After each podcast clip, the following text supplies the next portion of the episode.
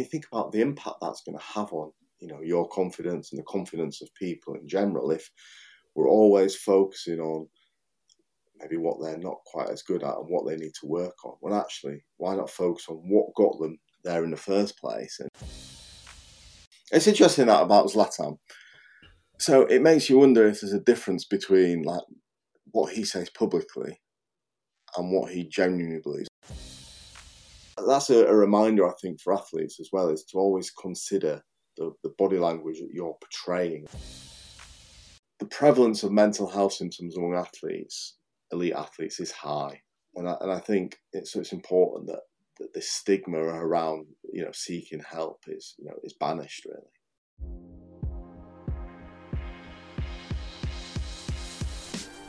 Hey, I hope you're keeping well. I'm Brian Moylett, former rugby player, now mindset and performance coach, and welcome to the pod. This podcast is about well being and high performance, and in it, you will learn how you can be happier, more fulfilled, and more successful. I recently wrote the book on how to become a pro rugby player, forward by Robbie Henshaw, which went to number one in the charts, and you can get this now on Amazon and Audible, with the links in the show notes.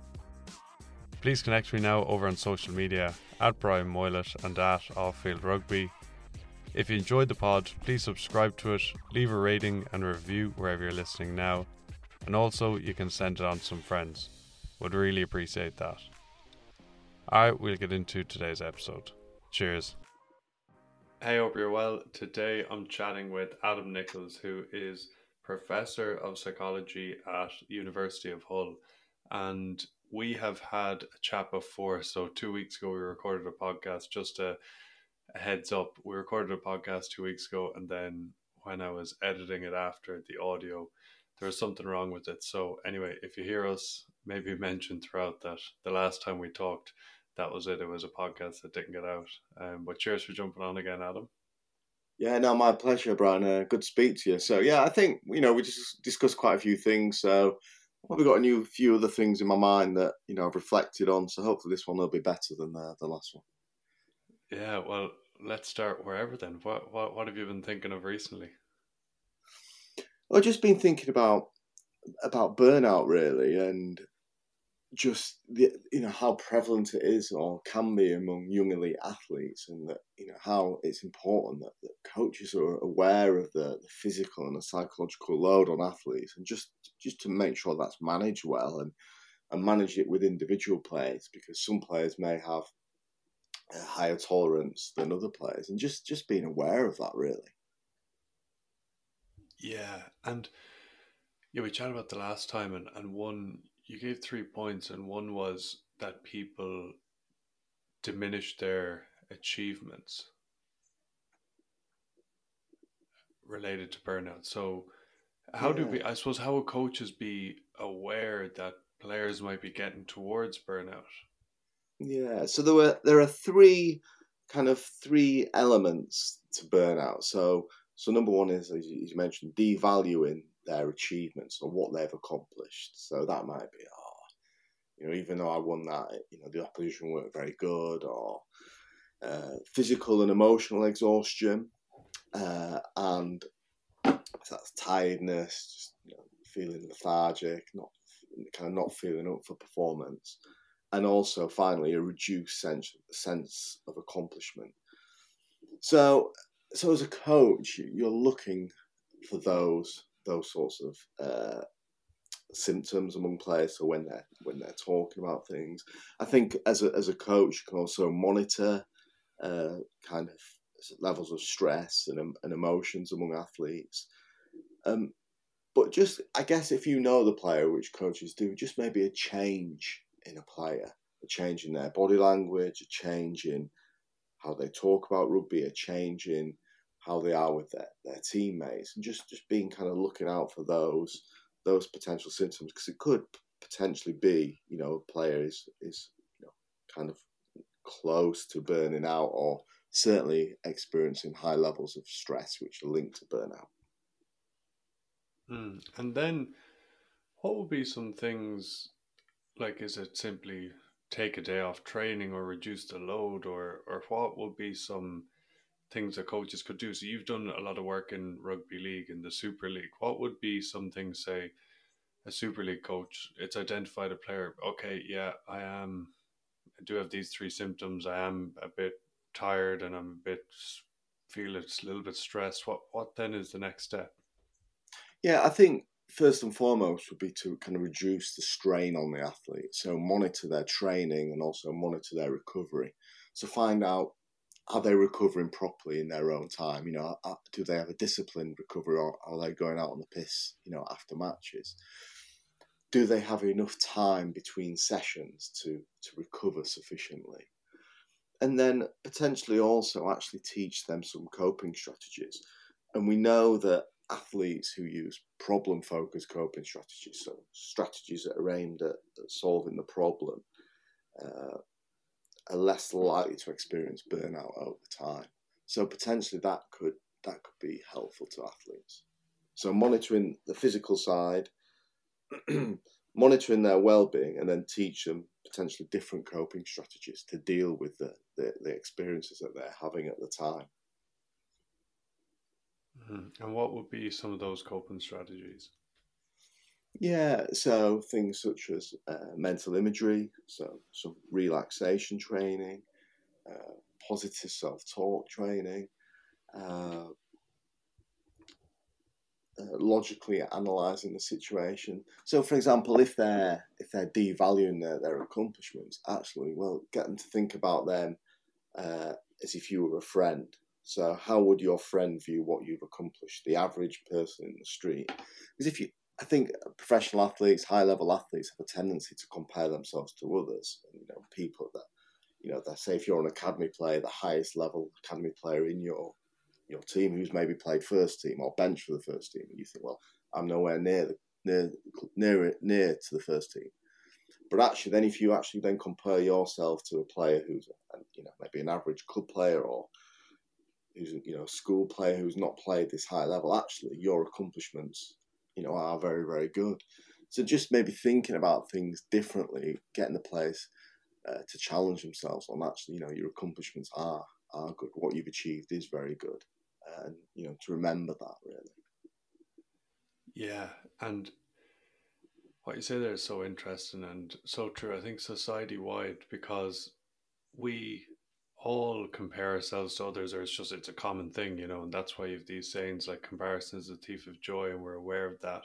And something I realized about three, four years ago was that you never compare yourself to someone who's worse than you unless you bring awareness unless you hear what you've just said and and it's always you're always comparing up and you're always then diminishing yourself and this is in every walk of life, people do it. And something I found very difficult, and I think it has been because I was ingrained as an athlete, is is saying, yeah, that was good. You know, like nothing is ever good enough. Or has, and it's something, you uh, geez, that's really recent in the last five, six months, or you know, very recent that I'm I'm starting to be able to work on that kind of? Yeah that's so interesting. And i think some of that comes with the way in which performances are analyzed. So you go into a performance analysis session on a whatever day it is a tuesday whatever. Oh these are the things that the team did wrong. These are the things. And i think there's probably sometimes more emphasis on what we've done wrong than what you've done right. And that kind of sets this mindset um, yeah, I, I, really think about. I think yeah, that is so important to actually focus on what, you know, what, what, what are the things that you've done well. What, what have you achieved as a person, and and and that's probably a good exercise for everyone to do. Is that? Yeah, and my whole journey, it was always that work ons. Oh, your left-handed pass. You're like I. It got to a point where I genuinely would have forgotten what I was good at at times. And you're just struggling. You're like doing your very utmost to help the team, to do everything you can, but you are just conditioned to know what you're not good at. And, you know, work ons, work ons, work ons. And it's something, once again, the last recently learning just on my coaching journey is um, coaching strengths and it's called positive psychology. And it's crazy. Like, you know, when I'm out in the grass, just picking out the things like great catch Adam, great kick Adam. And the other players see that as well. So you don't need to say, oh, Adam, don't drop the ball, get your hands up. See someone who caught it well, caught early, and applaud the good stuff. And everyone starts to see it. The person themselves get huge esteem and they feel good. And it's just, it's so obvious, but uh, I don't think it's done a lot. No, yeah, I completely agree. And, and you think about the impact that's going to have on, you know, your confidence and the confidence of people in general. If we're always focusing on maybe what they're not quite as good at and what they need to work on, well, actually, why not focus on what got them there in the first place? And and of course, we all need to improve and you know improve our weaknesses, but actually focusing on the strengths as well, and actually can we develop them even further? Um, and just maybe reminding players, I've picked you today because of this. You know, I know you can do this. I want you to go out and do this, as opposed to like say you thinking, oh, you know, think about your left hand passes and make sure you you know you do some of them right. No, what are your strengths? Go out and do that and focus on that.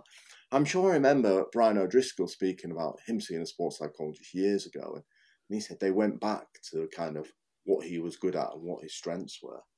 Uh, and he said that made a, a, difference for him. And I'm, I'm, you know, a strong advocate on that. I think there's always a balance, isn't there? And if you speak to a coach, you say, yeah, well, they need to improve this. They're not, you know, we need them to do this. And yes, there is that. But why not as well remind them and spend a bit of time just working on their strengths? Because I think sometimes if you if you forget about your strengths and actually you don't continue working on them, they might not become strengths anymore. Hundred percent. And yeah, that was Enda McNulty, Brian, who Brian O'Driscoll saw, who I've chatted on the podcast. And it's funny, like when you think about Brian O'Driscoll now, like just incredible, like whatever. But I remember around that time, there's a period when he was maybe 29 or 30, and I remember being an Irish fan, like people were writing him off, like, oh, he's past it. And he was playing poorly. He said it himself in the, his book, like he was playing quite poorly for a year or 18 months. And yeah, it's so interesting that was that was probably the first time I'd heard about sports psychology or this kind of area. But it's it's um oh, look it's it's everything in that like you're saying there about coaches just what we're talking about now focus on the strengths but another one i've had it's come up a bit is overconfident and you know that's something then i think maybe people would think oh well you could you know you I don't know, people think about that, but I'm not sure is there such a thing as overconfident? What do you think about that? Yeah, I won't call it. Oh, well, I think it's false confidence. So what it is, it's when uh, you know you build. So for example, you know you think that you know you can perform a, a specific skill at a, a, high level. You know, like a left hand pass. You think, oh, yeah. I could do a left hand pass, thirty yard pass, no no problem. So you come to a match when actually your ability doesn't, your confidence doesn't match your ability. You, know, you might think you can do that, but really, you know, it might come off one in every ten, and and so that's probably I'd say that's a, a false confidence, uh, where yeah, I, yeah, I think I prefer the term false confidence rather than than overconfidence. Yeah, that's brilliant. I I love that um, way you put that, and because when I was playing as well, I uh, towards the end like just had and actually early ish on in my 20s had this mindset of like you can't beat me. Like i was just like so confident uh, but but it was within my my role my small defined role and it was mainly the line out. Like our i'm going to win every line out. I'm going to pick some of yours. We're going to score maul tries. You can't stop me. And we all the team i was in and we all had that collective mindset. And I heard it just last week. Zlatan Ibrahimovic, just a reel. He was saying like he was like I'm God or whatever, but he was like I never doubt myself. I will, you know. And he said, and I do this as well. But he said, if I'm going in to fight Tyson Fury, I'll fully believe I'm going to win. Yeah, of course he will beat me in two seconds, but I'll fully believe I'm going to win. And that's something I think as well. It's like if you are, I use this. I was doing a talk back home, and the analogy I used is they're like young players really doubt themselves. by and large. And I was kind of explaining this, but uh, what I said is if one of the hurlers in the school, hurling being a sport in Ireland, challenged me to, uh, you know, puck a few over the bar, I'd fully believe that I'm going to beat him. And I would. Like if he said, let's go five each, me and you, I, I could back away and say, no, I'm not going against you. But if I had to, you know, I wouldn't do that anyway. But I would just fully believe I'm going to beat him, fully, and yeah. have a crack. I'm, I probably wouldn't, but you know what I mean? I don't see any point in doubting. No. It's interesting that about Zlatan. So it makes you wonder if there's a difference between like what he says publicly and what he genuinely believes. I don't know. Maybe he does believe that if he fought Tyson Fury, he would he would stand a chance. But but surely, and I think for most people, there's probably some there's some doubt in there. It's just whether you would admit to that that publicly. And also, think he's got this, you know, his reputation of, you know, I'm Zlatan, I'm, you know, I, I don't know. Maybe he does have that mindset. Uh, I pro- I probably would think that's. I'm not sure whether how common that mindset would be. Maybe among, you know, the very elite of elite athletes who have played their top of their sport. Maybe they, maybe they have that. But then I would probably say I would probably say that's false confidence in the sense that if he think I can understand why he needs to think that he needs to think that he's in you know uh, you know undefeatable and invincible for him to get in there and have that that right mindset. Yeah, I think that's really interesting. Actually, it's probably a big discussion point, isn't it? That about. Yeah, no, he did say um, to clarify. He did say I would I would get beaten quickly yeah. or within two seconds. He did say that, but going in, I would fully believe.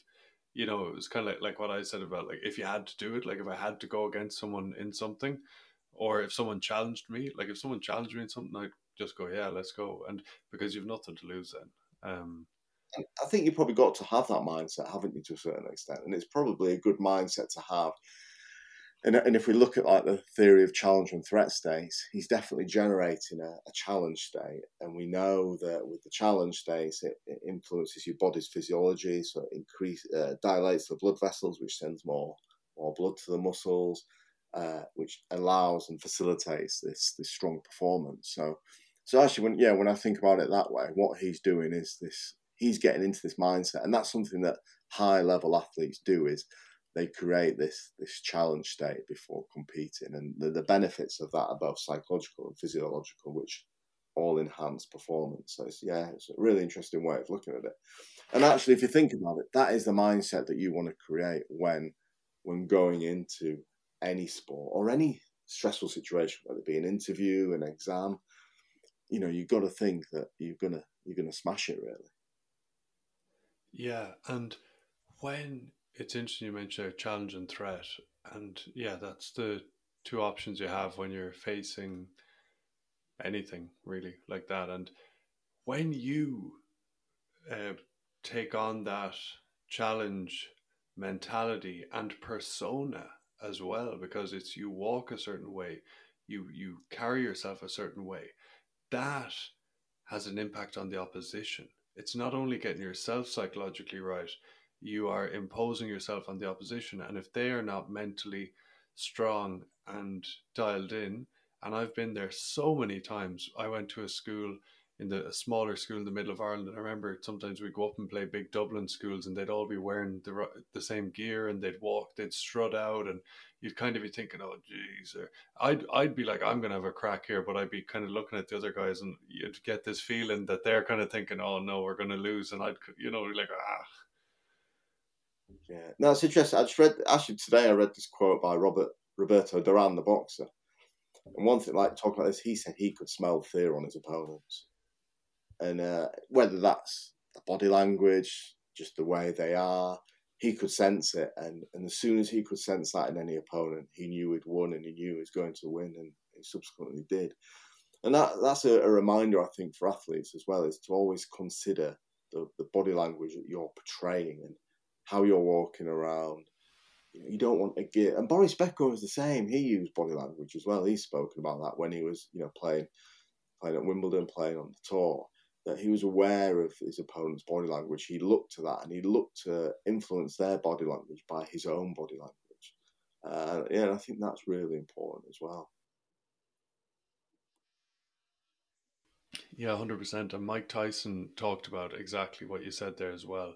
Mike Tyson, um, there's a video clip about two minutes long, which I really like. I'll um I'll actually put it at the end of this podcast when I'm editing it. But he essentially says like when I'm walking out the ring, I'm afraid, but I walk towards it. I look at my opponent. I stare at him. Don't take my eyes off him. I stare at him. He stares at me. He pretends he's he's confident. He's I stare at him. I don't take my eyes off him. I see him look away, look at the ground. I know I've got him.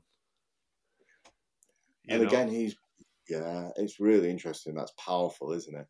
And it's like his coach Cus D'Amato said about using fear uh, positively. fear, I think he said something like fear is the friend of of the highly skilled in the sense that if you can harness and use the fear, use it as an energy, use it as a motivation, actually it can be really positive. Fear becomes problematic as an emotion when it gets out of control. You can't control it and it's used in a negative session, in a negative way. But actually, Tyson there is showing that everyone experiences fear, even him, but he's using it in a positive way. I think that's so important as well. As I think that's one thing I've done as, as a psychologist. I, I, I, I first learned this or remembered this or kind of yeah learned this when we did a study with uh, an Irish one of the Irish provinces. Uh, so I, I was just doing my PhD at the time and collecting this data. And these players went on, to, all of them went on to become full Irish internationals. One of them was a New Zealand All Black and they kept a stress and uh, stress and coping diary for 28 days, which included at the time it was the Heineken Cup, so two European matches, two Celtic League matches. That's how far back it goes. A study, and I went, so I got the, the diaries back and I was analysing them, and I was thinking, gosh, you know, you wouldn't think these stresses and coping would come from that player or that player because you know I'd watched them on TV, I'd you know I'd seen them. You think gosh, I know that much. And he was thinking that around then and that around then. It's like, I would never have known that. And I think it shows that they had this ability to harness that and use that positively. Or you think, oh, he didn't look like he was having doubts during that match. He looked super positive and super confident. And, and I kind of learned then that actually, you know, everyone or, you know, 99.9% of people experience these stresses and negative emotions. But actually, some of these players use it positively and harness it to, to enhance their performance. And that was a big learning curve, you know, for me as a as a psychologist. Yeah, so I wonder how would that be that they use that positively? Like I'm just thinking, is it that they accept it and that they they don't see it as a bad thing and they breathe and they feel it in their body and they move forward anyway. Yeah, so they they use kind of this study was going back. We published it in two thousand five or two thousand six. It's quite an old study, but yeah, how how they do it, I think they're probably well practiced in what they do, uh, and the coping strategies that they would tend to use are quite kind of very task driven.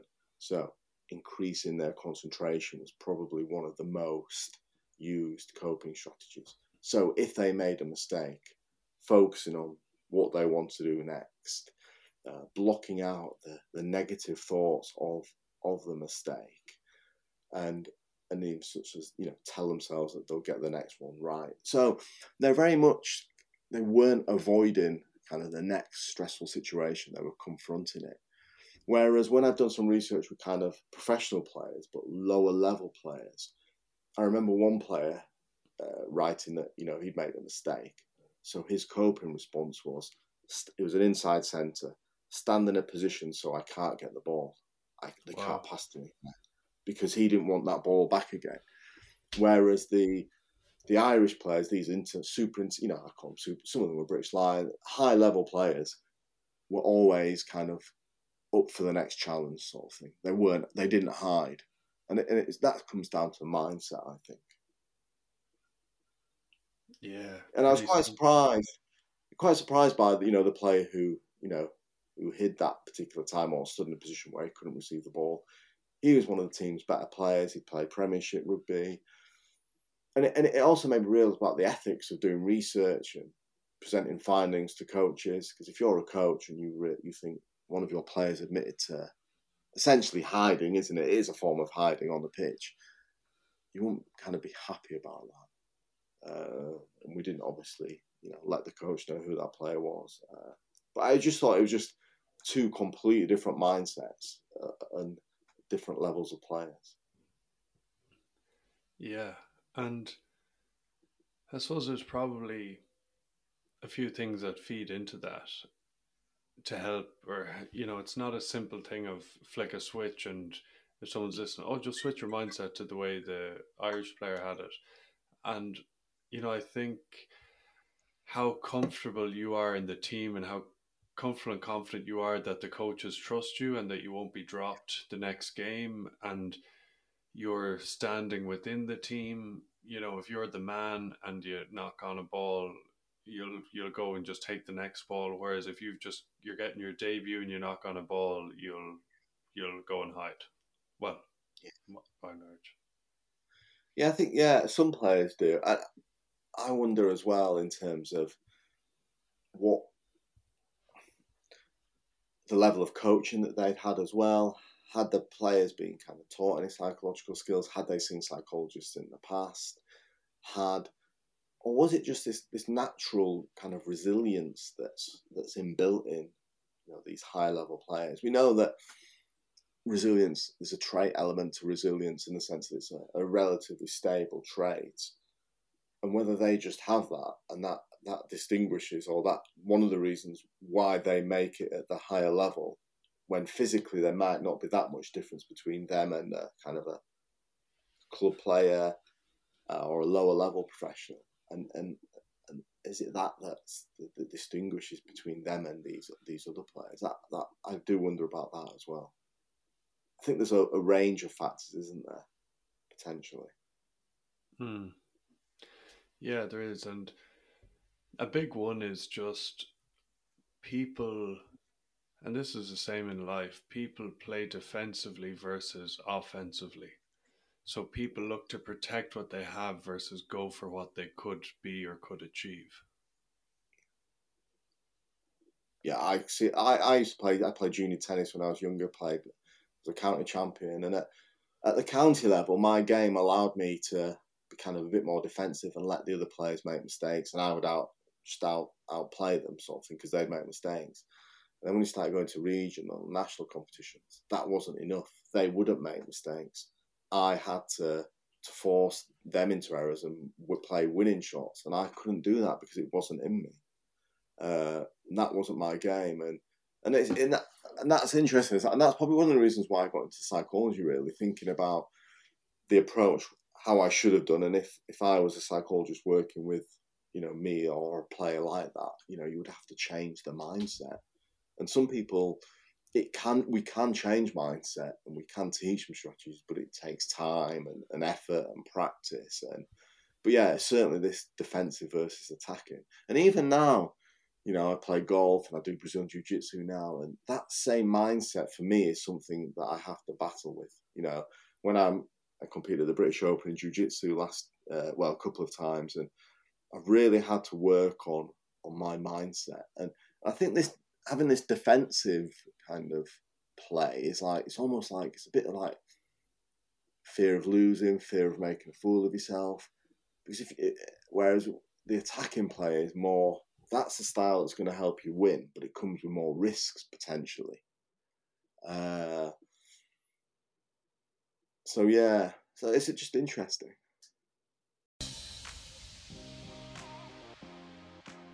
Hey, Brian here. I work one on one with rugby players, helping them perform better on the field, enjoy it more, and maximize their careers. If you feel like there's more in you and don't have regrets down the line, head over to offfieldrugby.com now and book a free 30 minute Zoom consultation. And the link is in the show notes. On the call, you talk to me about where you're at now, what you would like to achieve and I'll show you how I can help you get there. You then go off and decide if you want to invest in yourself and move forward with the one on one coaching. For teams, I do mental skills sessions over Zoom. Players will have mindset shifts on the call, but also they'll get exercises to practice going forward. So it's like an S&C program, but for your mental strength. If you're a coach or manager of a team, you can book a free 30 minute Zoom consultation now as well on offfieldrugby.com. If you have any other questions, you can get in touch with me through my social media at Brian Moylett, at Offfield Rugby, or the website offfieldrugby.com. All right, cheers. We'll get back into today's episode. Yeah, it is interesting. And something I think with that is, you know, the saying, don't die wondering. Mm. And, you know, I've been there as a player and, and early days when I very started coaching at the very start, I remember, and this may be horses for courses. I was in America, I was player coach, and I was actually then made head coach because the the head coach got the USA 20s job, and we are playing against teams that were just much better than us. And I remember just having a very, I gave them a, we had like two weeks to play a quarter final against a team that were reigning champions, and you know, I just implemented a really limited, basic game plan that was low risk, like not picking and going the whole way up the field, but you know, just limited off nine, retain the ball, get in certain areas. And, you know, we are 7 7 with 38 minutes gone. And then we knocked the ball on over the line and they went the distance. And it was 14 7 at half time. And then it kind of fell apart. But you see it as well, you know, in soccer. Mourinho was a big one who, you know, would go 1 0 up and then park the bus. And it would work for him at times. So I suppose it's not and I'm very attacking oriented now, like I am. You know, when I coach, it's like, let's see what possibility there is, and we're going for every squeeze every little bit of possibility out of every single player in the team as a collective, and you know, shoot for the stars. But yeah, I suppose there is um at times benefit to defending. Yeah, there is, but but I think it's about having the mindset which will allow you to to attack if you need to and defend if you need to, as opposed to just falling back on this defensive kind of negative outlook, which I, you know, I sometimes think when I reflect, is this a personality thing? Is it is it harder for certain people to do this? And if it is, then that's as a coach, you really need to encourage those players, identify those players who maybe struggle with this, with that concept, and actually support them. You know, if you drop the ball, it doesn't matter. Just go for it. I'd rather you drop the ball going for it than playing a defensive negative style. And and it's the coach who sets that tone. And yeah, perhaps if I played for coaches who were who were more like that, then actually, you know, you it might have brought that out in me a little bit more. Uh, yeah, and I love what you say there, and you know that's kind of what I've nat- I naturally did in my coaching because I started to I saw it in myself. Like there were times when I'd be playing and I'd be playing defensively because I didn't want to get dropped. I didn't want to make mistakes, and I know it. Like I've I've been there, and I've been on the other side as well. And so like I just have obviously have an awareness of what players feel and think and go through, and I kind of said that or started to say that because there is nothing more frustrating if you're a coach and you're in tune and you're watching. You can see when guys are playing cautiously and conservatively, and it's yeah, it's just no good. It's no good. You don't get the knock ons, but like if they're just running back towards the rock and they're just, you know, slowing down into contact and, you know, it's just no good. And it's also, you can see, like, from a body language perspective, you can see this, like, rigidity in them. They're just a bit tense, they're yeah. a bit tight. And actually, by thinking you're trying to enhance your performance by doing that, actually, you're probably making it harder to pass because you're not, you don't have the relaxation the freeness to to make the movements that you can do. And that can often, you know, can sometimes lead to choking as well when you become preoccupied with your movements, your movements are tense and you're thinking about the movements. Whereas when you're attacking and you're free, you, you, just, you just do it, don't you? You know, the passes become easier to do. And and I think that's, you know, as, as I've spoken about as a, from a coaching perspective, it's really about encouraging that, that mindset, I think, to get the best out of players and removing yeah. the, the, the fear. You know, you do talk about, you know, Mourinho is a good one. He did, he always used to say about, I'm trying to remove the fear from my players. I'm, you know, putting it on me. And so they don't have that, that fear. uh, and and I think that can be quite important as a coach. But just you know, when you think about as well supporting your players, you know, letting them know that this is the game plan, this is what we want to do. You know, if it doesn't mm-hmm. work, so be it. But like I say, you don't die wondering. Yeah, and you have to when you mention the rigidity there, like I know exactly what you're saying, and anyone who's played sport will know exactly what you're saying. Like it's it's literal. The muscles literally tense up, and you literally get rigid, and you have to have the courage to just step into the unknown and and live in the unknown. Simple as, and I know that becomes very difficult when you have coaches who are shouting at you when you knock the ball on or when you make a mistake. That's probably the biggest impediment is that. Yeah. And, and I think the coach is kind of doing themselves a disservice because actually what they don't want to happen is what they're actually making happen or potentially encouraging that by, you know, shouting about mistakes made or, yeah. And I think that's sometimes where coach awareness is, is quite important. Like coaching being aware of their behaviours and and how they influence the mindset of their of their players. Because sometimes I don't think some coaches are certainly not aware of it. They just think, well, I was shouted at as a kid, didn't do me any harm, so I need him to, you know. And also as well, if I'm a coach and I'm under pressure, you know, I might take it out on the players, which again, you don't want to happen, but you know, we're all human, aren't we? So and it and it can happen. A hundred percent, yeah, a hundred percent. And chat to me about your jujitsu journey. Yeah, so I've been so I've been training jiu-jitsu now for six years, Brazilian jiu-jitsu, uh, and and I've competed a couple of times at the British Open as a as a masters athlete. So I got uh, a silver. So in jiu-jitsu, you compete wearing a, a gi, so a kimono, or you can compete wearing like just t-shirts and shorts, which is classed as no gi. So they're both quite quite different sports in the sense when you're competing with t-shirts and shorts it's a much faster faster kind of sport. There's no grips, whereas with a gi you can grip up. And yes, I've competed uh, so twice at the British Open in both gi and, and no gi, and and I've you know competed other times as well. And as from a psychological perspective, I think it's really good as a psychologist. You're actively doing something, uh, so I can test out you know what I recommend in terms of coping strategies, and also you get to feel you get to feel that adrenaline, the emotions, and you try and generate the challenge states. What works well? How does that relate to the literature? What could be done better? Um, and I'd say it's kind of a battle to kind of leave kind of what I've done in the past. So, so I think in, when I played sports, generally like kind of quite good at sports without being really good. But I think one thing that's always kind of held me back is probably my my mentality and not being free and not just going for things.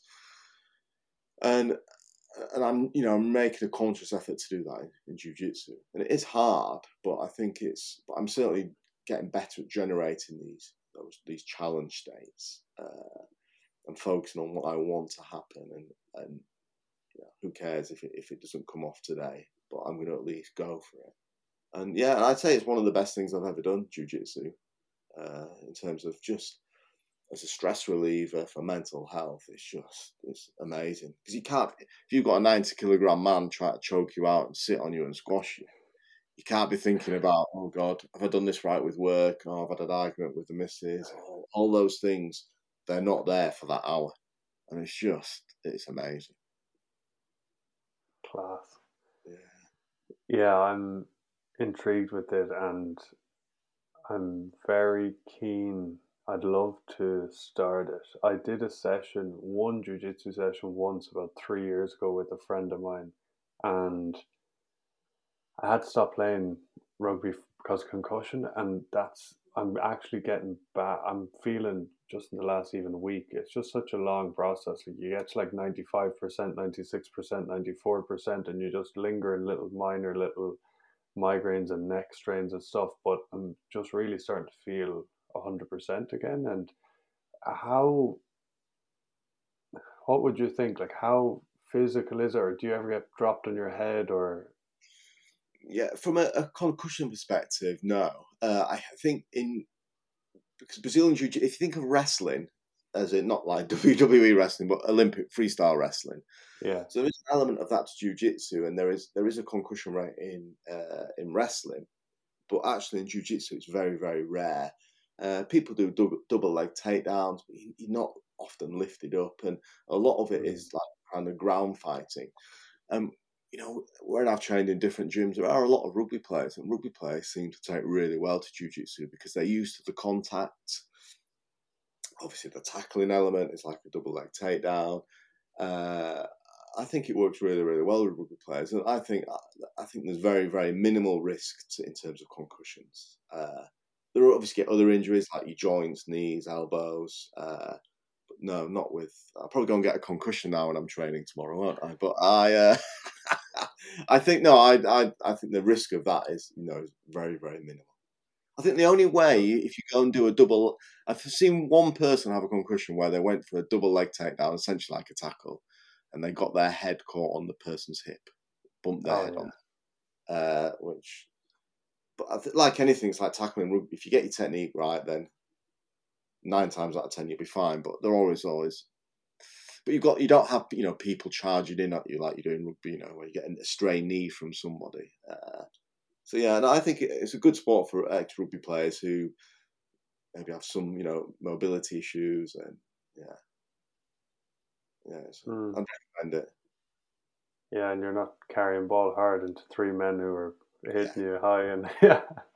Yeah, exactly. You're not going to get an elbow in the face. Put it that way. Yeah, no, it's good. I think I'll. I think I will get into it. Yeah, and it probably actually would strengthen my neck in that when you're in, you know, when you're in and you're kind of using putting your head, you know, it would. Yeah, and and also you mentioned as well about in our the lab po- last podcast about you know you play rugby, for, you know, and you get your friends through rugby. Actually, you know, you get some of your greatest friends through jiu-jitsu because when you're when you've rolled with someone or sparred with somebody where you're both giving it absolutely everything, and you you know you finish, you shake hands. There's kind of like a bond there between you that you don't you know necessarily have with someone you just you know you meet walking down the street because you're both giving it absolutely everything, and I think that leads to well, they say it produces oxytocin, and I think that you know makes you know friend hormone, isn't it? And and it is it is true that you know you develop like really good friendships with all the people you've rolled with, and, uh, yeah, there's a respect there as well. Yeah, absolutely. Like rugby, and it's uh, and it's probably that contact. Yeah, I know it's exactly the same thing. It's a contact sport where you give it everything you've got and you let lay it all out there, and it's there's just that mutual, real mutual respect and and bond even with players you play against and with, obviously. Yeah, yeah, and I I found that, and that, yeah, it's without that risk of the impact injuries. So yeah. Yeah, I would. I would think I will start it. And what is your training regime like, or how, how often do you train? Yeah, so I train. Uh, so I, I, live in York in the UK, and there is a club that's you know ten minutes away from my house, but it's you know it's not very good. So I travel. So my gym's about sort of 45, 50 minutes away. So typically once, definitely once a week, and then I do an hour and a half session, and then if I've got a competition twice a week, I think I'm you know 44 now, so there's definitely a balance between getting enough training in, but not too much training and picking up you know niggly injuries. Uh, but I certainly do. I do other training at home, so hill runs, hit training. Uh, yeah, and, and most I don't actually do any weights because I'm trying to keep my body weight down so you can compete at a lower a lower a weight category. Uh, so yeah, but it, it, it's enough, I think, because you do get you know there is wear and tear when people try to put arm bars on you and you know over over hyperextending your elbow joints and, and knee joints and ankle joints. Uh, so there is definitely a, a, a, balance, and I think I've got it about right. Yeah. Yeah, I once hyperextended my elbow playing when I was like twenty two or one, and it is niggly. Oh, it feels awful. It does. It does, and especially if you're if you're rolling with somebody who's really out to get you, and they you know they put the armbar on too much, or or when you tap, uh, they don't release. Like when I was at the British Open last year, I got uh, the guy choked me, and I was like tapping. It's like yeah, still not letting go. So I'm tapping again. It's still not letting go. The ceiling's going a bit blue at this point. I'm like. Ah! Tapping him again, and uh, yeah, eventually he let go, and I was just just still conscious, just, but yeah. Jeez, that's getting close to getting a punch. Yeah, oh yeah, it was. I wasn't happy afterwards. Yeah. So not only had I lost, he'd like yeah, he'd, uh, so not happy at all after that. Yeah, he apologised. I think it was just it was the adrenaline because it was a tough, you know, it was a tough scrap. We were both, you know, going for it 100, percent and one of those things that could have gone either way. But fortunately for me, I came out on the wrong end. But yeah, just yeah, the adrenaline. You don't have that in training, you see. When you're training, you're training generally with your mates, people. You know, you know, it's like for rugby. Yeah, you're playing with your mates, you're training with your mates. You don't have that that edge which you get when you're competing.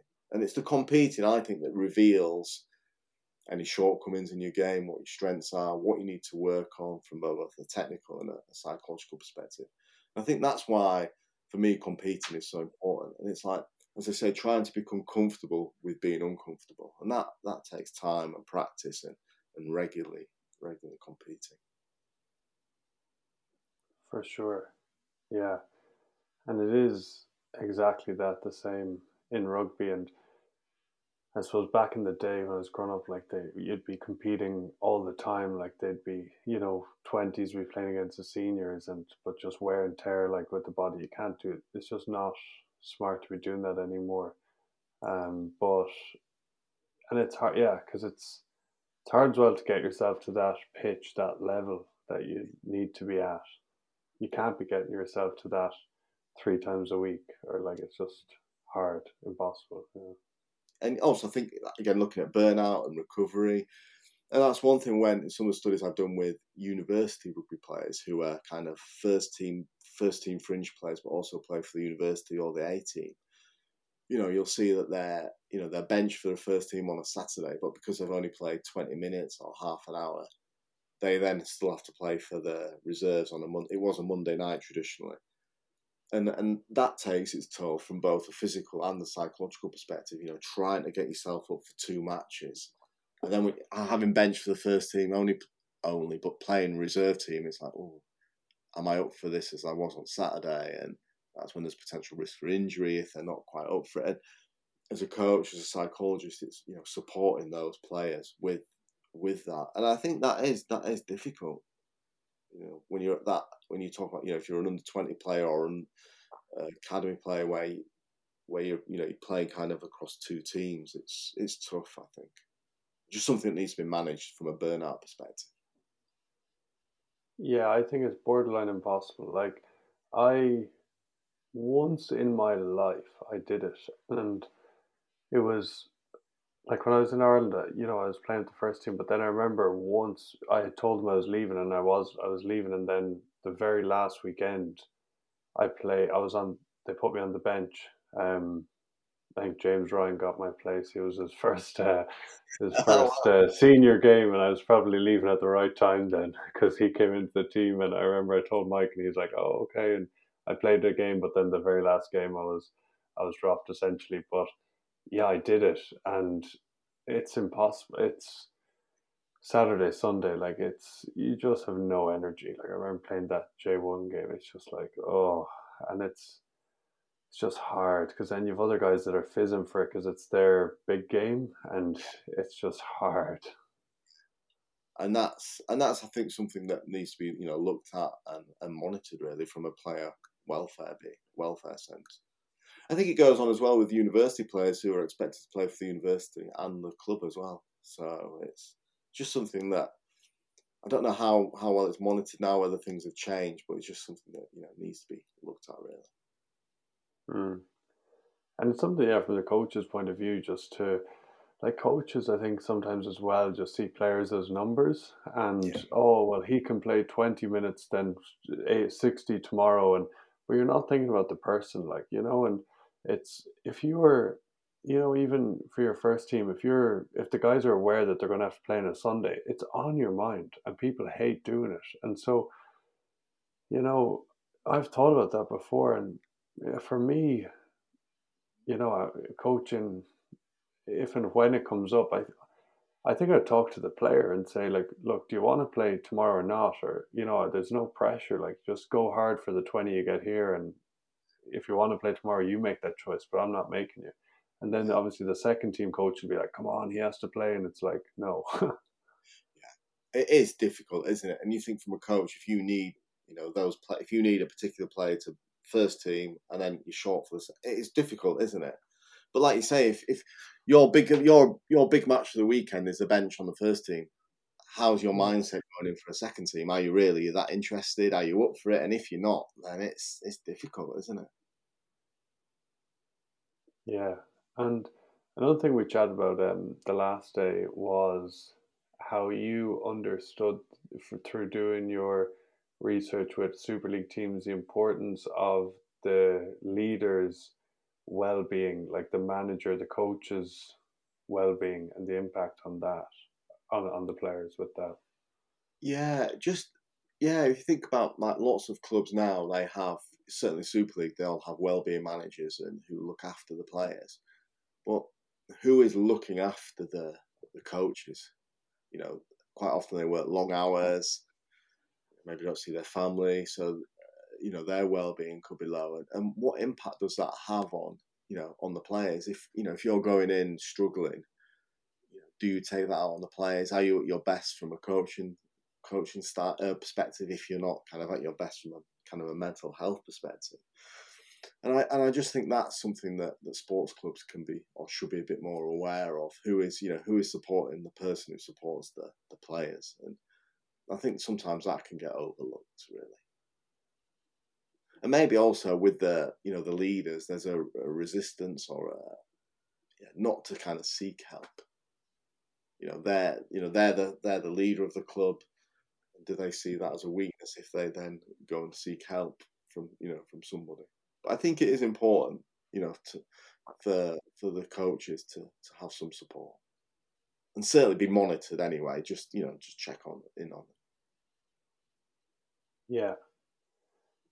And it's interesting that mindset, or you mentioned about would it be seen as weakness, and that's, I suppose you've probably correct me if I'm wrong, but seen that a hundred times with psychologists and with like eh, just when I was growing up, it was always like, oh, you don't need that, you know, or don't, uh, you know, you have to pretend you're hard and you can never let on. And, and then once again, that's wider society also. It's like people see getting help for something as a weakness. Maybe it's more of a man, male thing as well. Like, oh, I'll just, I can just push on.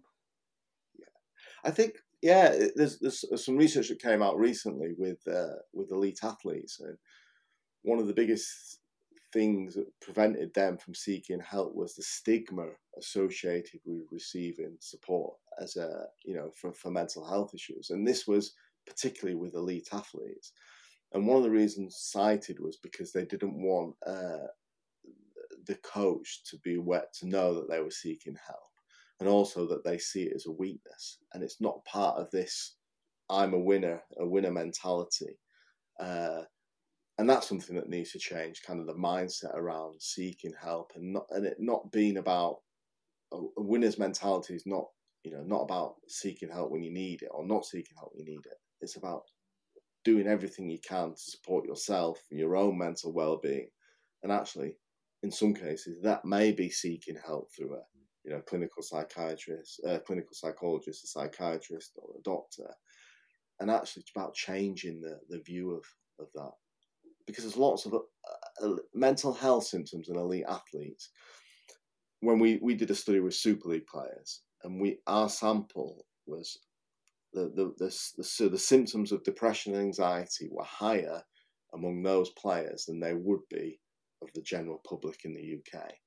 And actually, our our findings have probably underestimated the prevalence of mental health symptoms of anxiety and depression in the sample.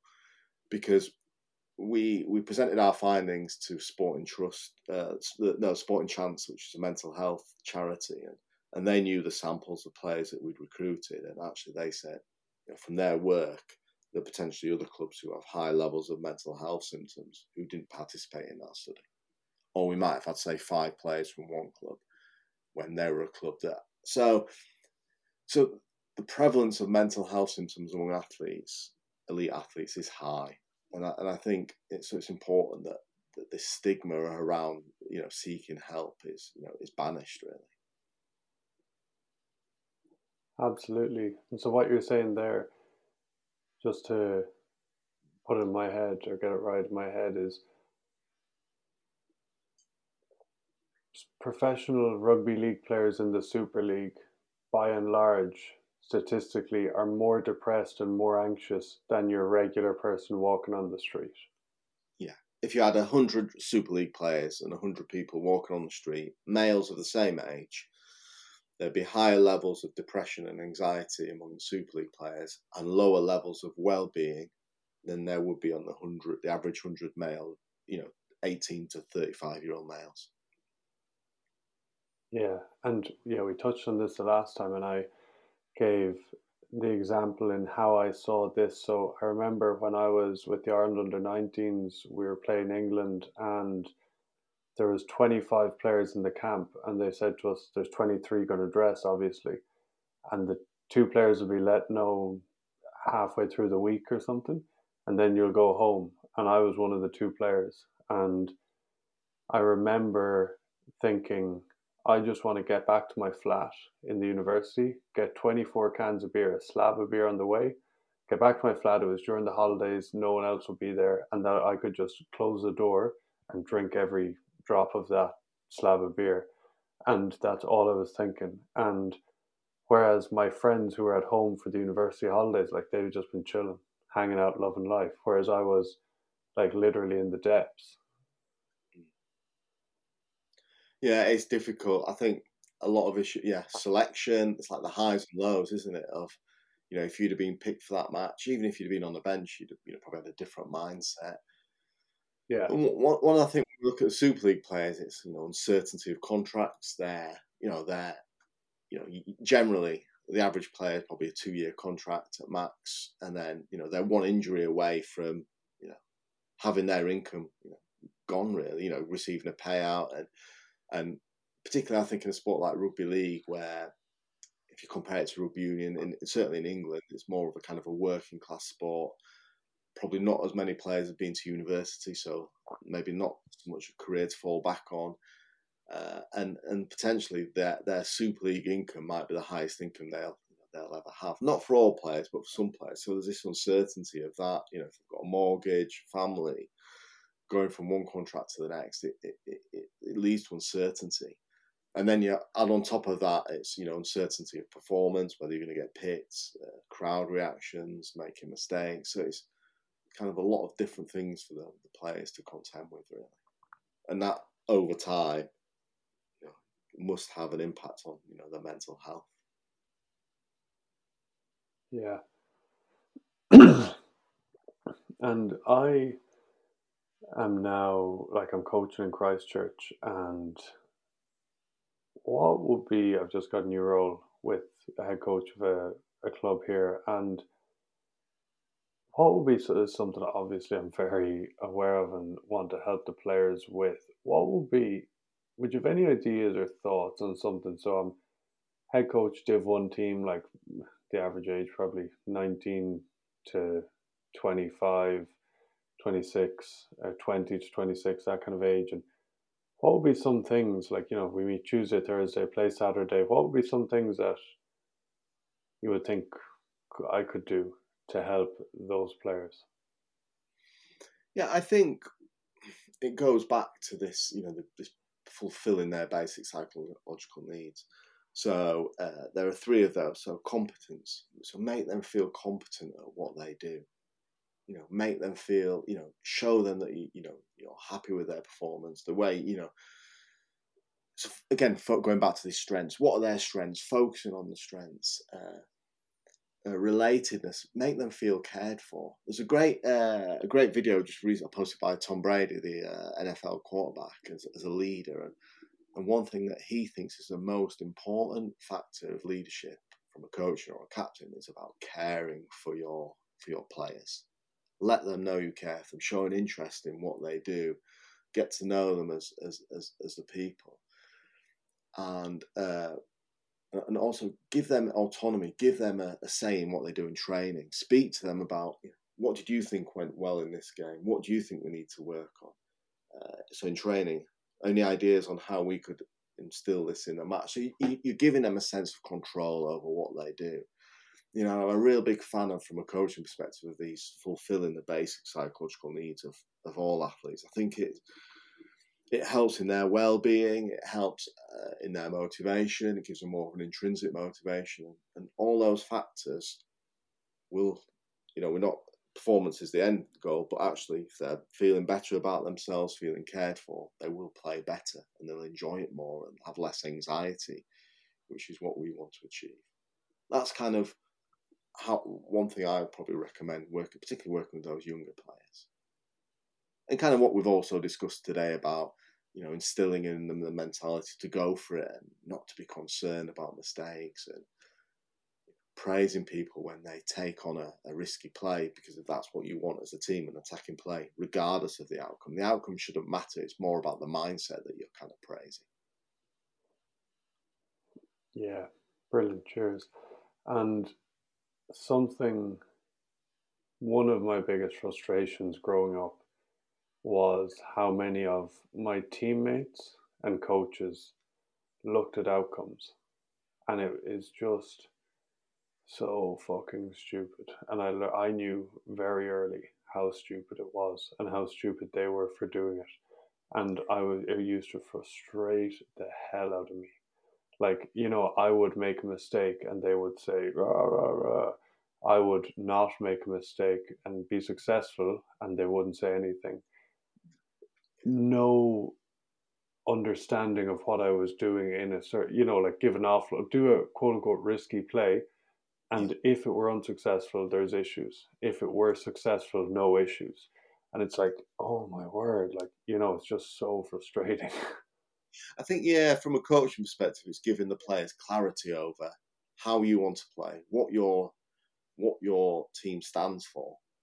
So then when your players take on, you know, those types of plays, whatever it may be, you know, offering support and praise, you know, regardless of the outcome. Like, you know you've dropped the ball, don't you? You don't need the coach shouting at you. You know you've done that. That just compounds yeah. it and it increases the rigidity about, oh, do I get the ball next? Oh, I don't want the ball, you know, in the next five seconds or 10 seconds or next play because I might, you know, I'm worried I'll do it again and they'll shout at me again. And it's just not, you know, I see it, you know, my little boy plays under eights, under nines football and I see it every single week. That rigidity among the under nines is, you know, it's like this, it's like they almost have this like kind of like paralysis of oh, scared. You know, I just made a mistake. The other week, one boy was crying and wanted to come off. His, his dad, the coach, wouldn't let him come off. He wanted him to stay on. And I just think it's just, it all contributes to that. And it's just, you know, so wrong. So wrong. It's not helping, is it? Uh, you know, you know you've made a mistake. He, you know, people know we've made a mistake. We, we need support and encouragement. And I think also it's about setting the tone for your teammates as well. You know, you don't want team. I don't. I personally don't like it when teammates berating other players. I don't think that has a function. I think it, it should be supporting the teammates, encouraging them. One hundred percent. One hundred percent. Yeah. You hear some coaches saying, "Oh yeah, it doesn't matter that. I don't mind a bit of that." I think there's probably times and places, certainly in, during a competition, during a match, that's not the time for that The time then is to support your players, help them get through sticky situations, get the best out of them. Yeah. I see what you mean. Yeah, like there could be a time in a match, late in a match, where that gives you a lot of, where someone, if they uh, berate or dress you down, it gives you so much emotion that you could potentially channel that emotion positively at your next job, but it would give you a very short burst.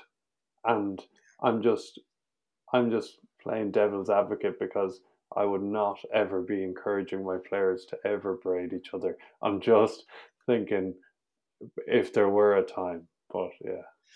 Yeah, and I suppose maybe the odd player might actually benefit from that. Or, for example, if you're a front row player, a player in the scrum, actually getting them angry before they're about to push push for their life actually, you know, might help. But what my biggest concern is about is it causes resentment. It causes kind of disharmony between teammates. It's like, oh God, he doesn't like me now, or you know, why do I want to play for him?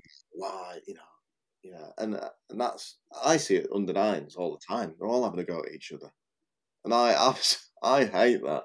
I absolutely hate that. And but that comes from the coaches. If the coaches are shouting at the players and having a go at them, then of course the players are probably going to mirror that behaviour and do the same thing. And yeah, I, I don't like that at all.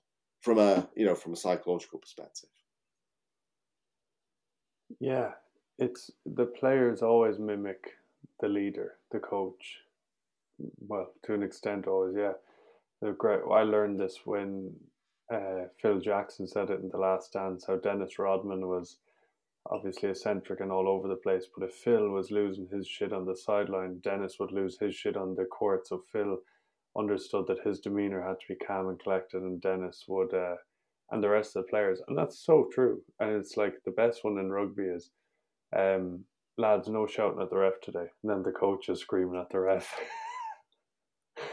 it's just yeah, and and for Phil Jackson, there also shows his emotional intelligence because he knows how he how he's behaved and how he is has an impact on his players, but particularly that you know Dennis Rodman in particular.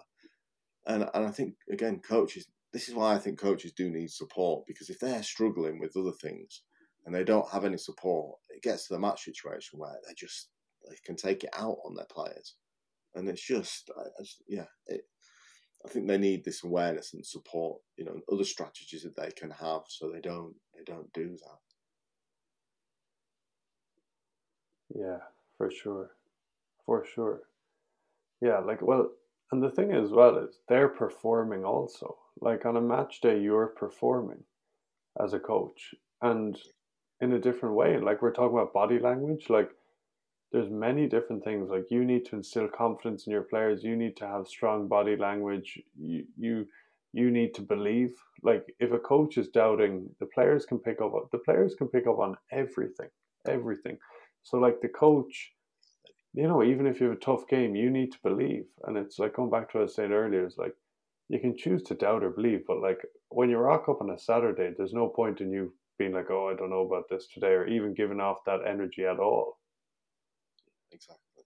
Yeah, and it's about having a confidence in your plan and, and demonstrating that to the players. Because if you know if you're on the, the t- sideline, whatever sport you're playing, your shoulders are hunched, or a player makes and the, players see you doing that, it's just it's no no use, is it? I don't think so. Yeah, and I think again this this goes back to this coach awareness as well. I think that's so important. Hmm. Yeah, absolutely.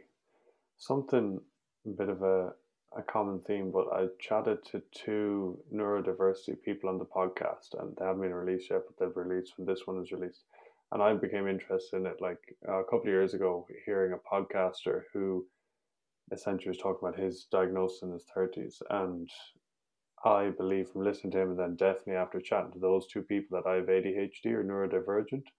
And I saw in your LinkedIn bio that you put it put down dyslexic, and then it was just reminded we just when Dennis Rodman came up, and he's you know so like there's probably a million different neurodiversity as a heading, there's probably a million different labels or ways or you know whatever, and he's definitely one. But um, yeah, chat to me about uh, I suppose uh, your dyslexia and yeah. So so my dyslexia was not picked up at school. Uh, and all that happened is, so as a university lecturer, you, you know, you're working with you know, young people and uh, you know, they they'll fill out a form that says, you know, you have to take into account their dyslexia when you're marking their assignments, or or they'll tell you they'll tell me their dyslexia, and you say, oh, what what how does that work? You know, what does that mean? And you find out more and more about it. You start speaking to more and more people who are dyslexic, and you think, oh God, oh yeah, I can relate to that. I can relate to that. I could relate to everything that these these these dyslexic students were saying to me. And then uh, we received an email from the university saying, from occupational health, saying they're doing full screening assessments.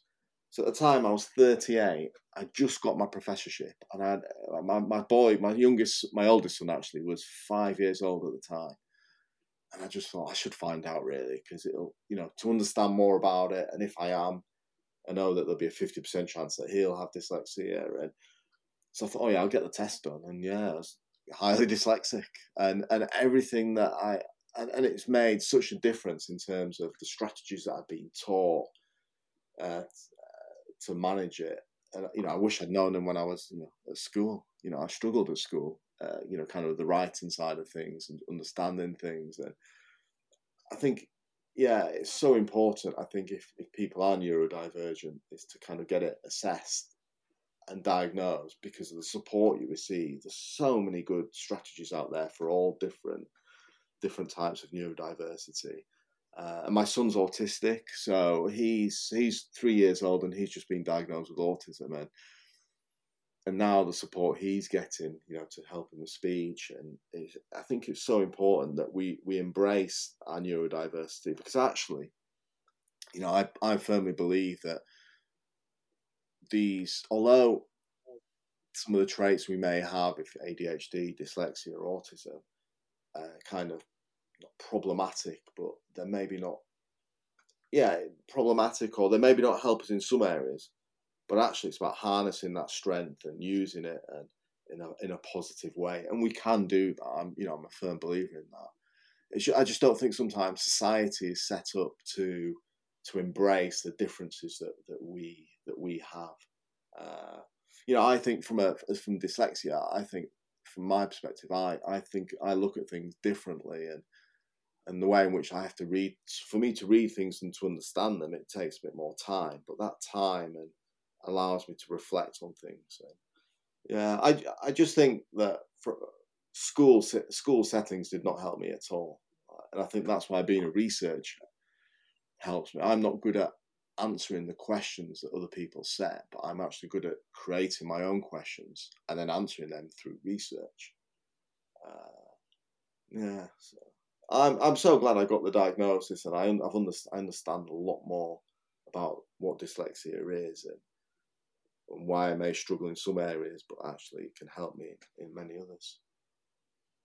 Uh, like yeah. one of them is short-term memory. I think people with dyslexia think, oh yeah, you write threes like an E or you write threes backward. Actually, it's a lot more than that. For short-term memory among dyslexic people is really poor.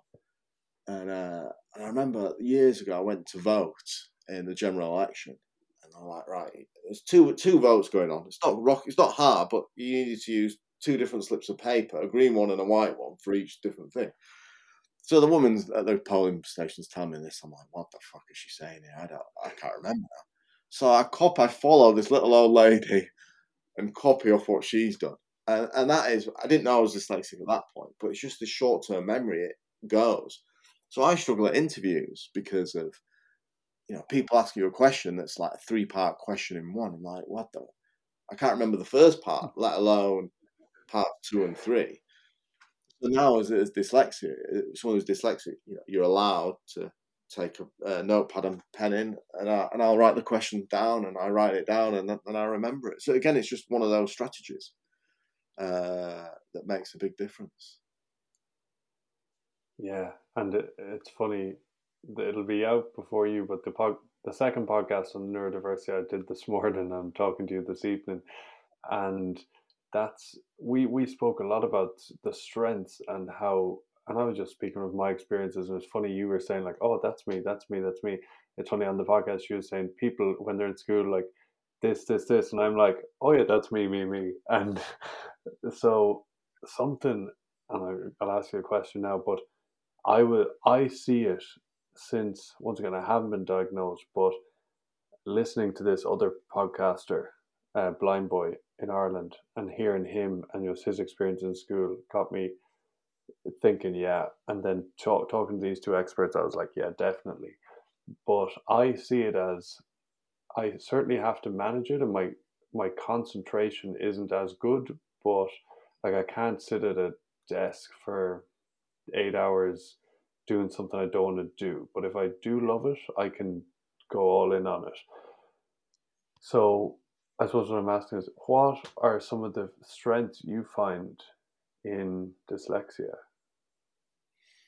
Yeah, so when so when I first got diagnosed with dyslexia at 38, I was like, oh, yeah, I kind of knew it, but even still, you're still a bit. And then I remember the woman telling me she was lovely, who did my assessment. She was like, you know, we think about things, or you think about things differently. She said, uh, when one of the NASA ships went, there was a problem. No one could solve it. And the, the two dyslexic engineers solved that because they think about they think about things differently. I don't know. I guess I think about. I probably think things more literal. Uh, then when you think about things literal, you, when other people are maybe thinking about, I'm talking more research and actually working with people. Sometimes you just see it. Uh, I think you just see it. You see situations differently to other people. So when I, if you know if, if if I've been set a question by a teacher and I I see it differently, I see that question differently to everyone else in the class. So my answer will be different, and my answer will probably be perceived to be wrong. Uh, but when you're working with people, I think that's a, a, big strength in the sense that you kind of you might bring a different solution to a situation which someone else might not bring.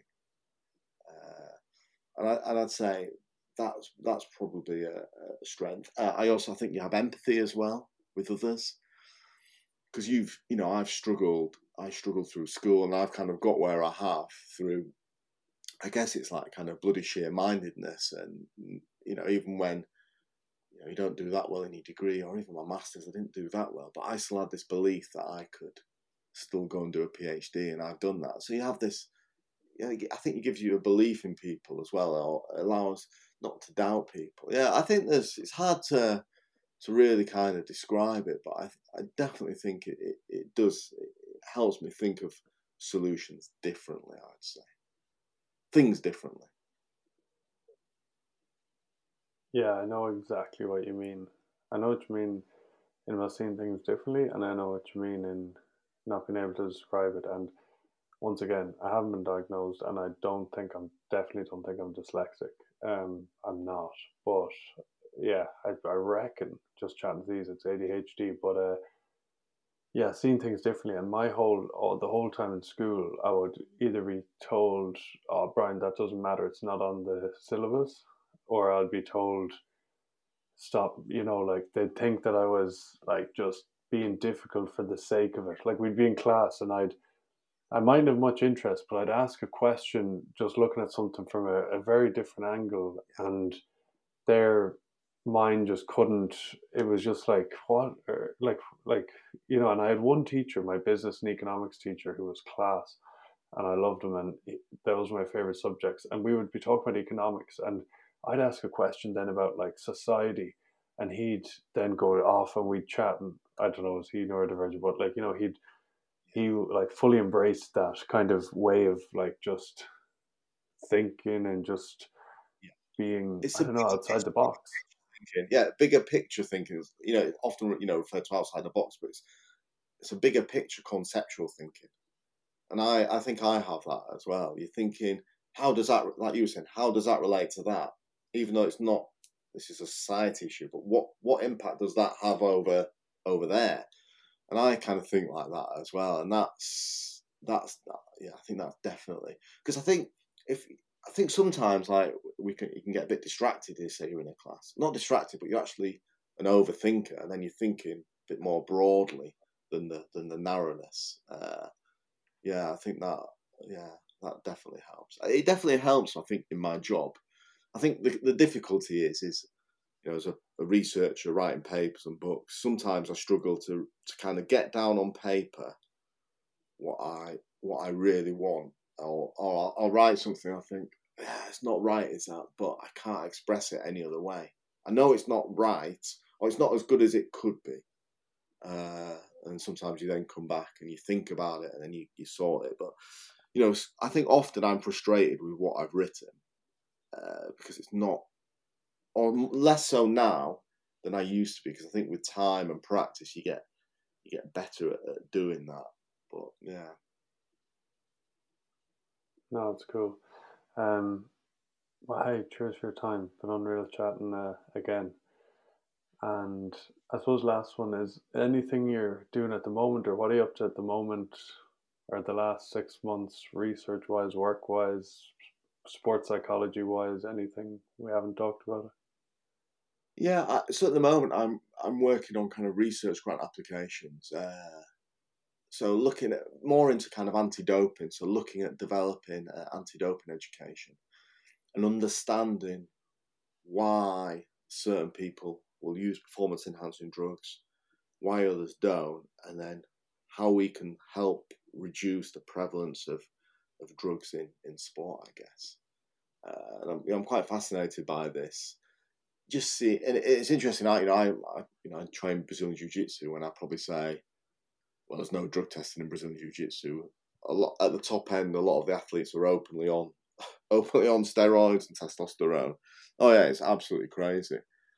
Uh, and I, and I think probably in some ways that motivates me to do the research that I'm doing. Yeah, I mean, I enjoy that. Yeah, definitely. Cool. Well, that um, uh, that's another podcast down the line sometime. I'm definitely interested in that too because I coached a player who, after I finished coaching, not that it would make a difference, but a year or two later, he tested positive and got banned. And um, I know his background. He comes from a very, he came, he had told me, came from a very um, low income background, you know, and uh, I, yeah, the pressures that he must have been under. But um, anyway, that's uh, yeah, that'll be another podcast. Absolutely. Cheers. Right, cheers, then, Brian. Thank you. Cheers for listening into the pod today. If you're new to the pod, welcome. Be sure to check out some earlier episodes and subscribe wherever you're listening so that you get the new episodes when they're released. In my mid 20s, I began studying the mind, and that led me to playing the best rugby in my life and enjoying it so much all the time, like regardless of results. Whereas when I was younger, there were highs and lows, and it felt uncertain, like I was on a roller coaster. But then, when I began developing and harnessing my mind, it felt like I'd absolutely cracked the code. Now I work one on one with players, and yes, I help you overcome challenges, and we do mental skills work so that you can consistently perform at your peak. But I also help you expand your mind and grow as a person. You know the way you often feel like you have more in you, you have more to express, you have more to bring, and it kind of gets frustrating when, yes, you're getting some results, but you know you have more inside you. I help you bring that out. Every single player that I've worked with one on one for over 12 months has made a team that they didn't think they could make in that time and or signed a new increased contract that way more than covered the investment that they made in themselves for the one-on-one coaching. If you're a player or coach and would like to learn more, head over to offfieldrugby.com now and book your free 30 minute Zoom consultation with me. Through this podcast, I want to help millions of people live happier, more fulfilled, and more successful lives because I absolutely know that it's possible. If you want to be an absolute legend now and help me out, there's three things you can do. First is to share the pod. You can send it on some friends, share it on social media, and simply just tell people about it. Second, you can leave a rating and a review wherever you're listening now. On Apple Podcasts, when you click into the pod, you can scroll down and there's an option to leave a review and up to a five star rating. And on Spotify, when you click into the pod, on the left hand side, you'll see a little star. You can click on that and then leave up to a five star rating again. And third thing, lastly, just make sure you're subscribed wherever you're listening. Those three things sharing the pod, leaving a rating and a review, and subscribing really, really help the podcast grow. Helps us help more people. So thank you so, so much. Please connect with me over on social media. Instagram is at Brian Moylett, at Offfield Rugby. LinkedIn is Brian Moylett. And any thoughts, questions, feedback, please let me know. I would love to hear from you. Thanks a mil for listening today. I really, really appreciate it. Be good to yourself, get after it, and I will see you next week. Cheers. As soon as I come into the ring, as soon as I come into the ring, I'm gloved. No, stop it. That's not true. While I'm in the dressing room, five minutes before I come out, my gloves are laced up. I'm breaking my gloves down. I'm, I'm pushing the lever in the back of my glove. I'm breaking the middle of the glove so my knuckle could pierce through the leather. I feel my knuckle piercing against the tight leather gloves on the Everlast boxing glove. When I come out, I have supreme confidence, but I'm scared to death. I'm totally afraid. I'm afraid of everything. I'm afraid of losing. I'm afraid of being humiliated. But I'm totally confident. The closer I get to the ring, the more confidence I get. Closer, more confidence I get. The closer, more confidence I get. All during my training, I've been afraid of this man. I thought this man might be capable of beating me. I've dreamed of him beating me. But, that, but I always stayed afraid of him. But the closer I get to the ring, I'm more confident. Once I'm in the ring, I'm a god. No one could beat me.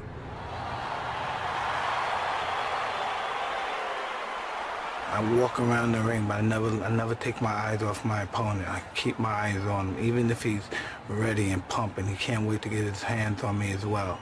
I keep my eyes on him. I keep my eyes on him. I keep my eyes on him. Then once I see a chink in his armor, boom, one of his eyes may move, and then I know I have him. Then when he comes to the center of the ring, he still looks at me with his piercing look, and as if he's not afraid. But he already made that mistake when he when he looked down for that one tenth of a second. I know I had him. He'll fight hard for the first two or three rounds, but I know I already broke his spirit. During the fight, I'm supremely confident. I'm moving my head. He's throwing punches. I'm making them miss and I'm countering. I'm hitting him to the body. I'm punching him real hard. And I'm punching, when I'm punching him, I know he's not able to take my punches. One, two, three punches. I'm throwing him punches and bunches. He goes down, he's out. I'm victorious. Mike Tyson, greatest fighter that ever lived.